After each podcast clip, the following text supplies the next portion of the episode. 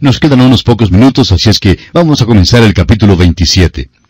En este capítulo 27 estudiaremos el altar de los holocaustos y sus utensilios. También el atrio del tabernáculo y el aceite para las lámparas. Leamos entonces los primeros tres versículos de este capítulo 27 de Éxodo. Harás también un altar de madera de acacia de cinco codos de longitud y de cinco codos de anchura. Será cuadrado el altar y su altura de tres codos. Y le harás cuernos en sus cuatro esquinas. Los cuernos serán parte del mismo. Y lo cubrirás de bronce. Harás también sus calderos para recoger la ceniza, y sus paletas, sus tazones, sus garfios y sus braseros. Harás todos sus utensilios de bronce. Los muebles en el atrio son hechos de bronce y hablan del pecado. La cuestión del pecado debe ser arreglada en el atrio antes de entrar al lugar santo. Todos los muebles en el lugar santo describen la comunión con Dios y la adoración de Dios. No hay pecado en el lugar santo. La cuestión del pecado debe tratarse en el atrio. El hombre se para afuera. Ahora, ¿cómo se va a acercar a Dios? Lo primero que debe tener es un sustituto que muera por él. El hombre puede evitar por un tiempo su encuentro con Dios, pero si quiere llegar a Dios y no morir, debe tener un sustituto.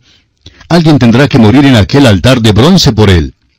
A veces a ese altar se le llama la mesa del Señor. Es llamado el altar de los holocaustos. Es donde Dios trata al pecador. Habla de la cruz de Cristo y del hecho de que Él es realmente quien murió en el lugar de los hombres. El apóstol Pablo en su carta a los Efesios capítulo 5 versículo 2 dice, Y andad en amor, como también Cristo nos amó y se entregó a sí mismo por nosotros, ofrenda y sacrificio a Dios en olor fragante. Cristo fue nuestro holocausto. El altar fue hecho por el hombre, pero el modelo está en el cielo. La cruz fue el altar del sacrificio escogido por Dios.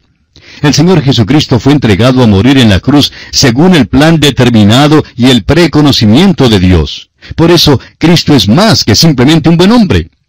Sí, Él era un buen hombre, pero también era el Cordero que fue inmolado desde el principio del mundo. No hay acceso a Dios sino por medio del altar de bronce. Allí una víctima debe ser sacrificada y debe ser aceptada como el sustituto. Amigo oyente, Cristo se ofrece hoy como su sustituto. Acéptele y obtenga así la vida eterna. Que el mismo Señor le ayude a dar este paso trascendental que marcará su destino eterno. Y aquí nos detenemos por hoy, y Dios mediante, en nuestro próximo programa continuaremos nuestro estudio de este capítulo 27 de Éxodo. Esperamos contar con su siempre amable y fiel sintonía. Será pues, hasta entonces, es nuestra oración que Dios le bendiga copiosamente. Continuamos hoy, amigo oyente, nuestro recorrido por el libro de Éxodo. En nuestro programa anterior comenzamos nuestro estudio del capítulo 27 de este segundo libro del Antiguo Testamento, y estábamos hablando del altar de bronce. Decíamos que este altar es llamado el altar del holocausto. Cristo fue nuestro holocausto. El altar fue hecho por el hombre, pero el modelo está en el cielo. La cruz fue el altar del sacrificio escogido por Dios. El Señor Jesucristo fue entregado para morir en la cruz según el plan determinado y el preconocimiento de Dios. Por eso, Cristo es más que simplemente un buen hombre. Claro que Él era un buen hombre, pero también era el Cordero que fue inmolado desde el principio del mundo. No hay acceso a Dios sino por medio del altar de bronce. Allí, una víctima debe ser sacrificada y debe ser aceptada como el sustituto. El apóstol Juan en el primer capítulo de su Evangelio, versículo 29, nos dice, El siguiente día vio Juan a Jesús que venía a él y dijo, He aquí el Cordero de Dios que quita el pecado del mundo.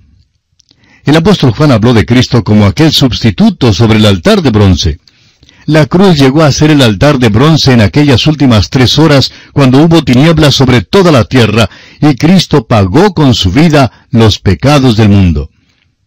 En Juan 1.12 leemos, Mas a todos los que le recibieron, a los que creen en su nombre, les dio potestad de ser hechos hijos de Dios.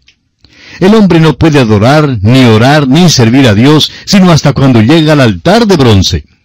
Cada sacerdote y todos los levitas tenían que venir a este altar.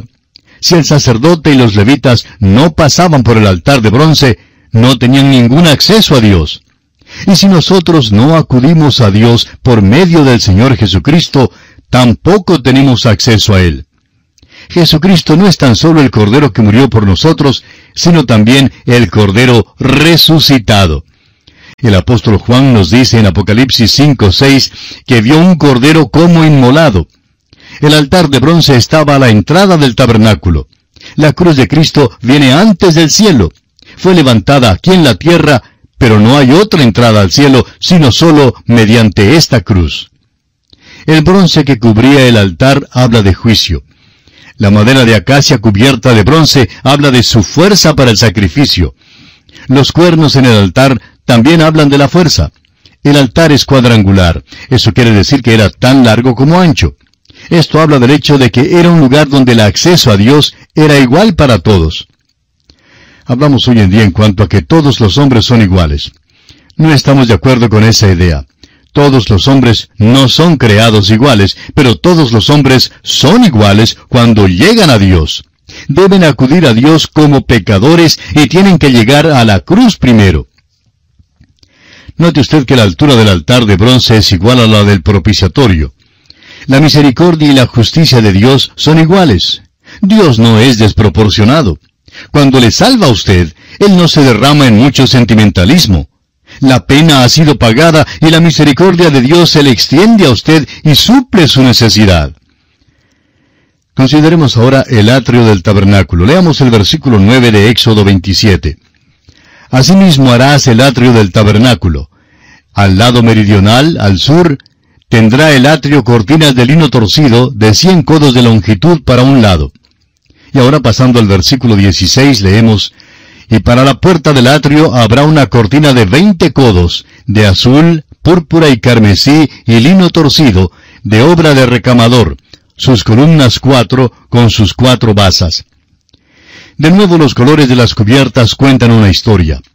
El azul era un color celestial y hablaba del hecho de que Cristo viene del cielo. La púrpura, un matiz de azul y escarlata, habla de la humanidad de Cristo y de la sangre que Él derramó por el género humano. Esta era la cubierta para la puerta del atrio, el lugar por donde entraban los sacerdotes y los levitas. Esta entrada tenía solamente cinco codos de altura, mientras las columnas alrededor del tabernáculo eran de cien codos por cincuenta codos, y estaban todas cubiertas de lino blanco. Separaba a los de adentro de aquellos que se encontraban afuera. Veamos ahora el aceite para las lámparas. La conclusión de este capítulo 27 de Éxodo es muy interesante. Trata del aceite para las lámparas y es extraño que este asunto aparezca precisamente aquí en este lugar en particular. Veamos los versículos 20 y 21 de este capítulo 27 de Éxodo. Y mandarás a los hijos de Israel que te traigan aceite puro de olivas machacadas para el alumbrado, para hacer arder continuamente las lámparas. En el tabernáculo de reunión, afuera del velo que está delante del testimonio, las pondrá en orden a Aarón y sus hijos para que ardan delante de Jehová desde la tarde hasta la mañana, como estatuto perpetuo de los hijos de Israel por sus generaciones. El aceite, como ya hemos dicho, habla del Espíritu Santo de Dios.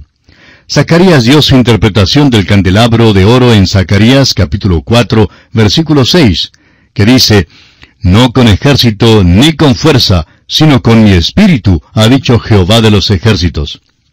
La luz es lo que da el Espíritu Santo. El Espíritu Santo no habla de sí mismo, sino que tomará las cosas de Cristo y nos las revela. La luz ardiente habla de Cristo.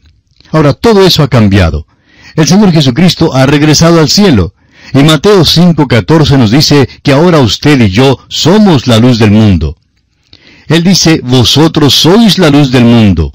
Una ciudad asentada sobre un monte no se puede esconder. Amigo oyente, usted y yo no producimos mucha luz. Es solo el Espíritu Santo de Dios quien nos puede usar. En la primera descripción que tenemos de Cristo en el libro de Apocalipsis, lo vemos andando en medio de los siete candeleros.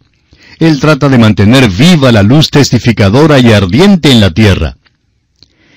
Debemos ahora decir una palabra o dos en cuanto a dos muebles que todavía no se han mencionado. Uno de ellos es el altar del incienso que se menciona en Éxodo, el capítulo 30. Si usted fuera para adorar a Dios, tendría que pasar por este altar. El otro mueble que todavía no se menciona es la fuente de bronce.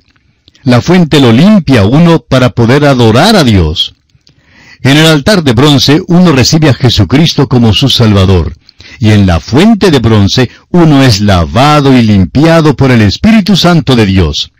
Entonces le es permitido ir para adorar a Dios. Y así concluimos nuestro estudio del capítulo 27 de este libro de Éxodo.